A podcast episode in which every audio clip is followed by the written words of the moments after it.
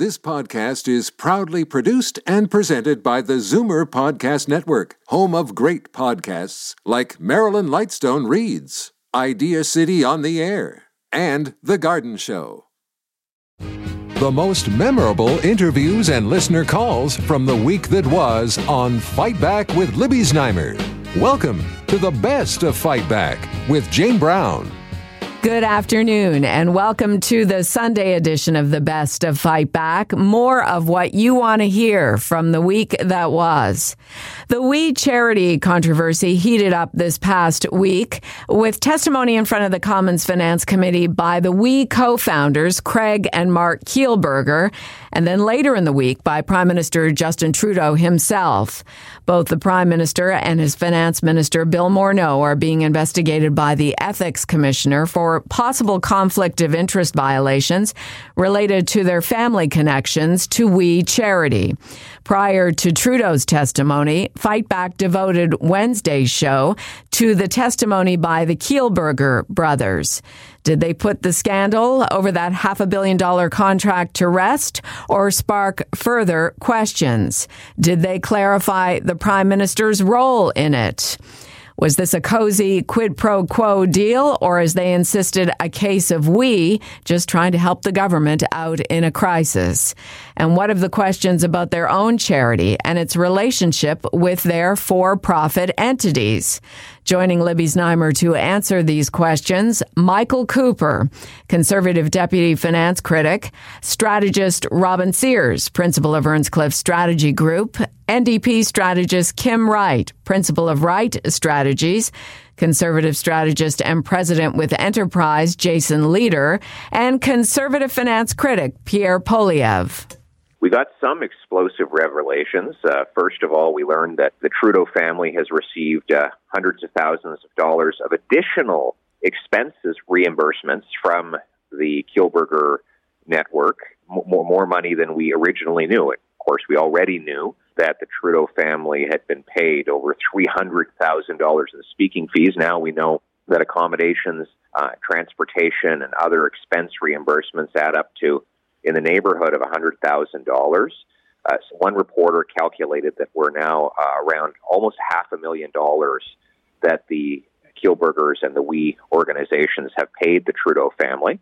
We also learned that uh, Margaret Trudeau only began getting paid for speaking after her son became prime minister. So you would think that if she had some expertise uh, to justify all the speaking fees, she would have been paid for that expertise before he took office. But uh, curiously, those payments only began after he took office.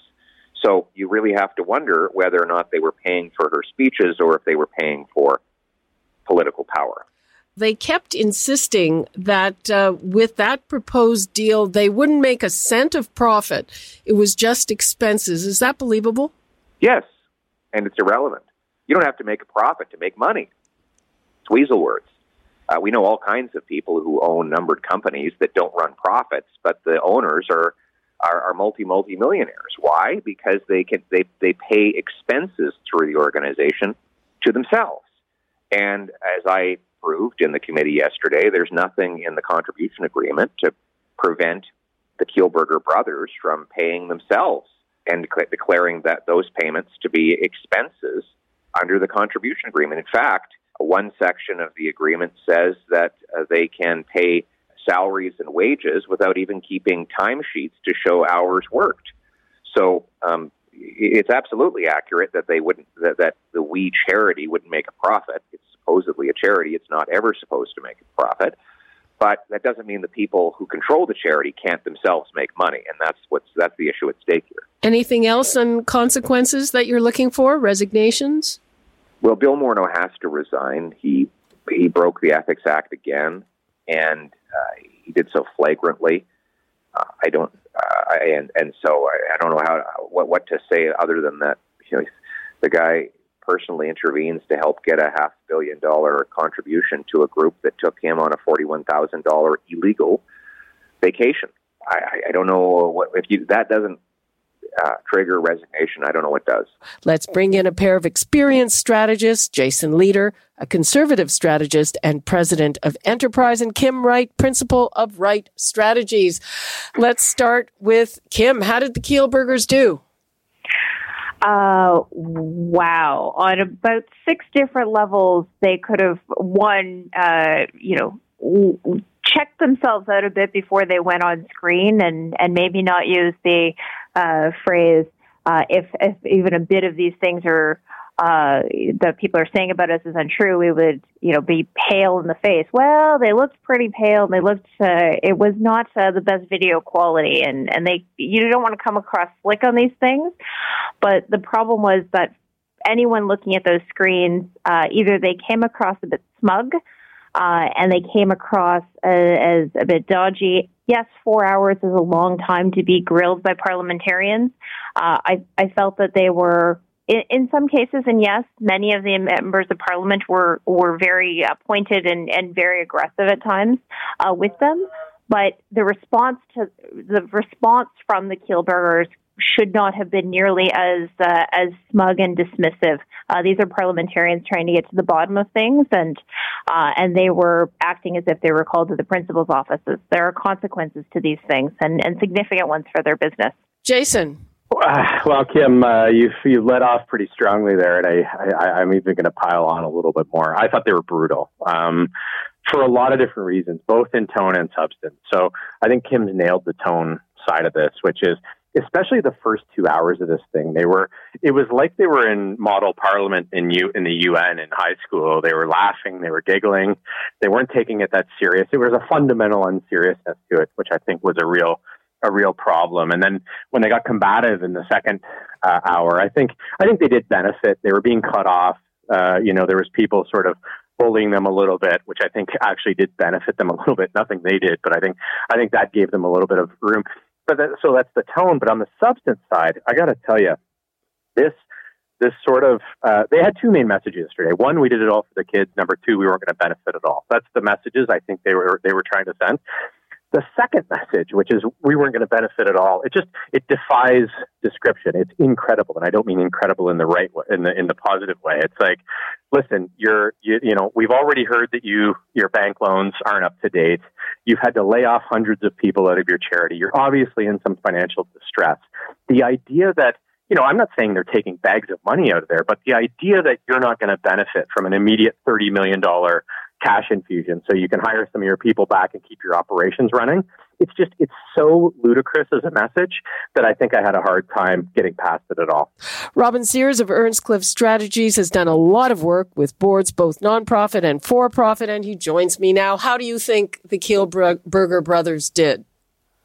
I thought they displayed two very unpleasant young men, disrespectful, um, insufficiently serious, and uh, swaggering all things one should never be before a parliamentary committee as a witness. Uh, yeah, I, I, was wondering. I mean, I would have assumed that they would have hired someone like you to prep them. Uh, if they paid anybody for presentation training, they should get their money back. Anything else that you want to see come out of this? I'd like to see the Canadian charitable community um, examine itself with some care about these issues of governance, transparency, accountability, um, because it is not uncommon that situations like this exist in other charitable institutions. They just haven't uh, stuck their foot in it badly yet, but everybody will who doesn't address these questions at some point, and better to start doing it now before you get caught, like the Kielburgers have. The deputy finance critic of the Conservative Party, Michael Cooper, MP, joins me now. What do you still have to know about we? Well, there's a lot of interesting issues with we, uh, including uh, a number of questionable transactions that have taken place in terms of the uh, acquirement of uh, multiple uh, properties in, in Toronto. Uh, there are questions about transparency and how they run their organization. but really, our focus is on the Prime Minister on the finance minister on issues around conflict of interest and on how it came to be that this agreement was handed to we. Uh, it raises ethical questions, and at the very least, it raises questions about uh, uh, good governance and the competence of this government. The consensus seems to be that uh, the finance minister will not resign as a result of this. Uh, do you uh, see that? He should. if this was a normal government, he would. but it isn't a normal government. We have a prime minister uh, who thinks there's one set of rules for he and his friends and another set of rules uh, for everyone else. And in terms of the uh, conduct of the finance minister, uh, if he were to resign, uh, then I think a lot of people would be pointing next to the prime minister because, uh, from everything that we know, the prime minister's conduct is equally blameworthy to that of the finance minister, if not more so. That was Fight Back's We Charity panel this past Wednesday. Michael Cooper, conservative deputy finance critic, strategist Robin Sears, strategist Kim Wright, strategist and president with Enterprise Jason Lietaer, and conservative finance critic Pierre Poilievre. This is Zoomer Radio's Best of Fight Back. I'm Jane Brown. On Wednesday, the governing PCs at Queen's Park released details of the independent commission they've named to look into into the devastating impact of COVID 19 on our long term care sector. 80% of the virus related deaths were among our most vulnerable in nursing homes, giving Canada the worst record in the Western world. The inquiry will be led by Associate Chief Justice Frank Marrocco, who has had a distinguished career, including as lead counsel for the province of Ontario in the Walkerton inquiry and as lead prosecutor in the Bre-X Securities prosecution. But what will the commissioners tell us that we don't already know? And more to the point, can we wait until they report next April when a possible second wave is just around the corner? On Thursday, Libby Znaimer was joined by our long term care panel of experts Donna Duncan, CEO of the Ontario Long Term Care Association, Jane Meadus, staff lawyer and the institutional advocate at the Advocacy Center for the Elderly, and Marissa Lennox, Chief Policy Officer at CARP, A New Vision of Aging. One thing I was encouraged to see in the mandate was that commissioners are, are con- encouraged to consider areas that should be subject to further action by the government in order to help to prevent the spread of the disease in long-term care. And so from CARP's perspective, I think what we would hope is that the commissioner would also look at the role of home care, um, the role that home care could play in, in, you know, supporting seniors in a pandemic. We know many families took their loved ones from homes during the pandemic. They struggled to do so because of a lack of support, but they felt that they had to. Um, you know, these two sectors are so inextricably linked. We know that when provinces like Quebec, for example, increased pay for long-term care workers and not home care workers, it resulted in the number of people leaving the home care space. So I just think you can't talk about one without the other. And so with respect to the commission and the recommendations it puts forward, I would hope that home care would certainly be part of that. Let's move along to Jane, your take it's unfortunate that this isn't a, a, full public inquiry. I understand that the uh, you know, the uh, government wants this to be done quickly, and uh, that is probably why it's not a, a full uh, public inquiry.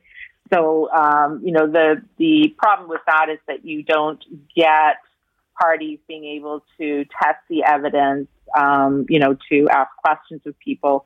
A lot of this is going to be done um, probably behind closed doors. If you look back at the SARS Commission, they had about uh, 600 people who came forward and spoke, but only you know a small number of groups actually did that in public, and so that is is concerning with respect to the kind of information and what the public will and will not know. And the same with the issues around some of the um, uh, confidentiality is whether or not you know we'll ever see any of those documents and exactly what happened um, during the you know during the early days. Obviously, the government has to move forward. We we already know some of the things that have to be changed, such as four bedrooms. But I think that the initial response to the uh, COVID in March is important to understand. And you know, we know that you know a lot of the effort was put into hospitals. In fact, people were you know pushed into long term care who maybe shouldn't have gone there. So I think that you know we, what we really need to do is to learn from the whole process. We already have learned something, but I think that we really need to know exactly what happened everywhere, what the ministry did, what public health did, and you know how to prevent this from happening again in the future. Donna, what are your hopes from this? Certainly, we, we've been very supportive of a process um, to, to help us understand what, what worked and didn't work in the first wave. And it, it really is important for our perspective to understand those other pieces of the system. So, uh, public health, the guidance uh, that we were getting on masking and testing. Uh, we know that, that this virus was evolving and, and, continues to evolve. But what, what impacted all those other pieces have on this? Uh, and I think to Marissa's point, where were some of those other pieces in the system? So if we think about uh, a systemic approach to how we support our seniors.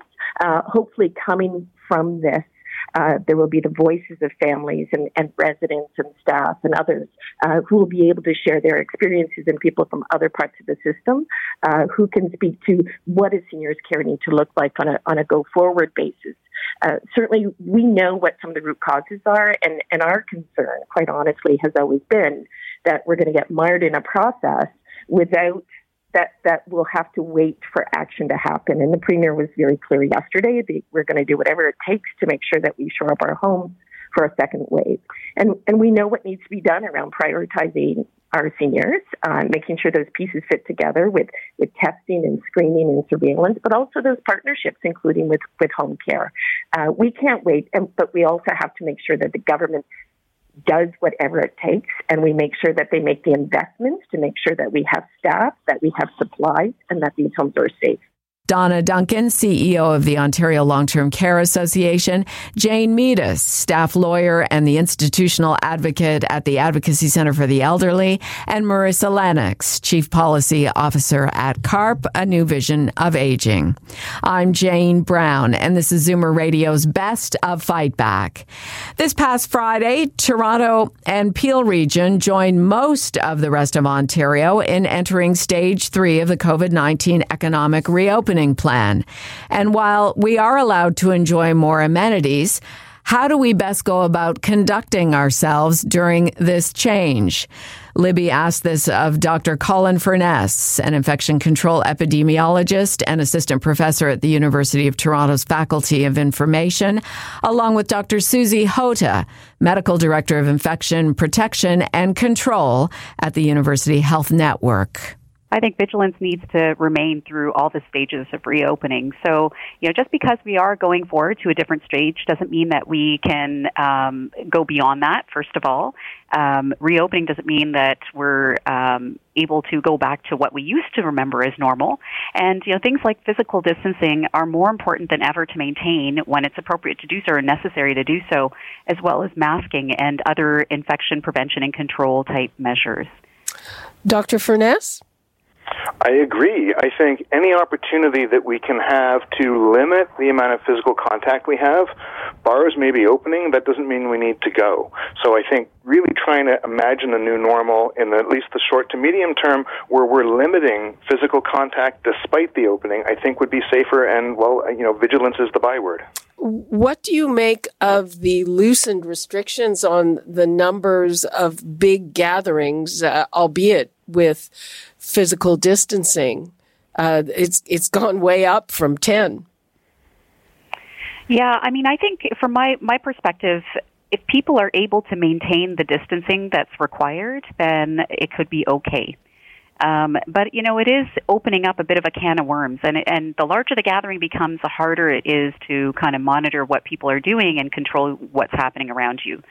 So it is a bit of a slippery slope, and I, I do think um, you know, over time, I worry about people losing their their vigilance and keeping up the physical distancing. So I think that's something we'll have to continue to reevaluate over time and make sure it's being done safely. Dr. Furness, is that a mistake? I I'm more concerned. I think that there could be you know some confusion in the messaging. So you know, if I know people's names, then it's ten people. But if I don't, it's fifty.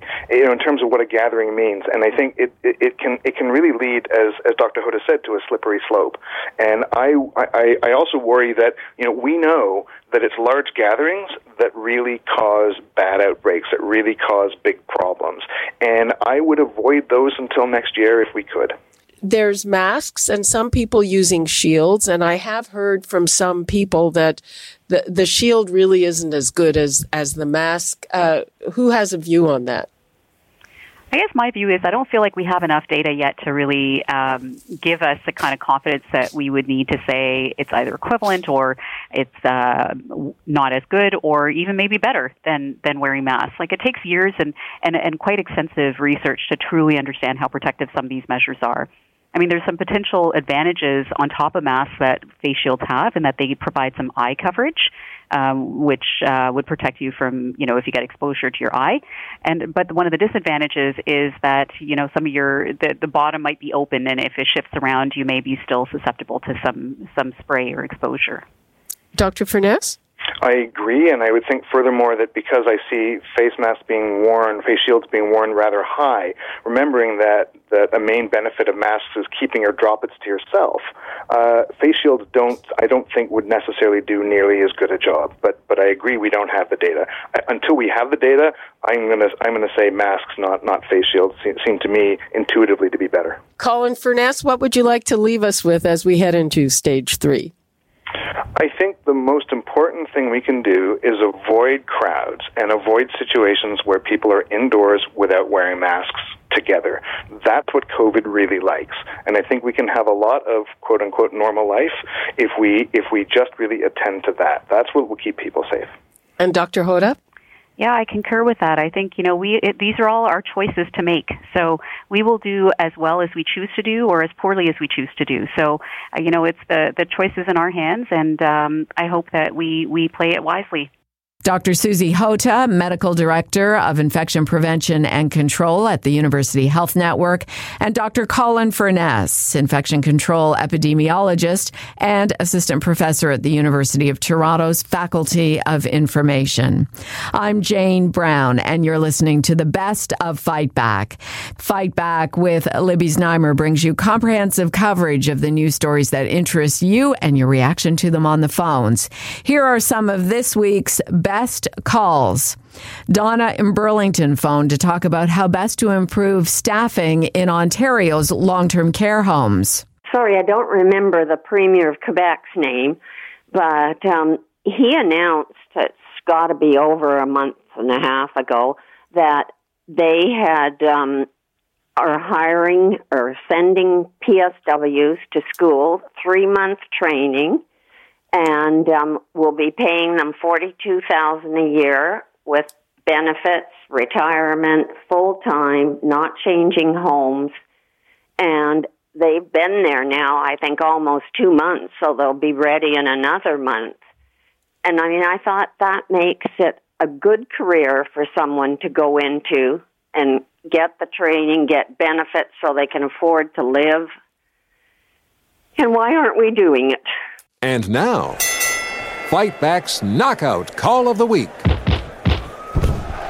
In fact, there were a lot of great calls this week, but the winner of the Fight Back Knockout Call of the Week comes from Heather in Toronto, who told us about how her mother suffered a horrible experience in long term care during the COVID 19 lockdown. Just after Mother's Day, I called and I said, How is my mother doing? She said, Well, she had a fall got a cut on her head and she was limping a bit, but we're going to keep an eye on her. She seems fine. And then we went to see her at the window and they had her in a wheelchair. Now she had been walking before that with a with a walker. I said, "Why is she in the wheelchair?" Well, you know, she said her her hip is sore because she's 92, and they said she was tired and she likes to be in the wheelchair. I went, "Okay." And then a month later, she's still in the wheelchair. They said to me, "Well, we sent in for portable X-ray machine just to recheck her hip, just in case, because we did not see the fall. Mm-hmm. And it came back, she's got a broken hip. Oh, she had been there seven oh, weeks with a broken hip in the chair, and they had been changing her, putting her into pants all the time with a broken hip. Now, they never told us they were getting a portable x ray machine. And we only found out because they had to call us to say, we think she needs surgery. She had the surgery. She was in there, ended up for like three weeks, heavily drugged oh, on hydromorphone, and she had lost 15 pounds. And by the time she got back to the home, and I actually saw her two days ago, she is basically not there anymore.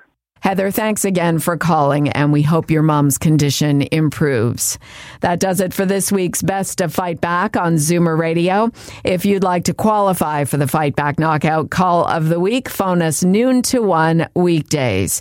Or if you have a comment, email us at fightback at zoomer.ca. Follow us on Twitter at FightbackLibby and have your say anytime on our Fight Back voicemail 416 367 9636. 416 367 9636. I'm Jane Brown. Join us again next weekend when we'll round up the best of Fight Back.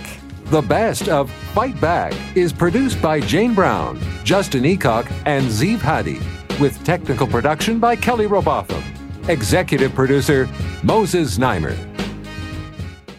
You're listening to an exclusive podcast of Fight Back on Zoomer Radio, heard weekdays from noon to one.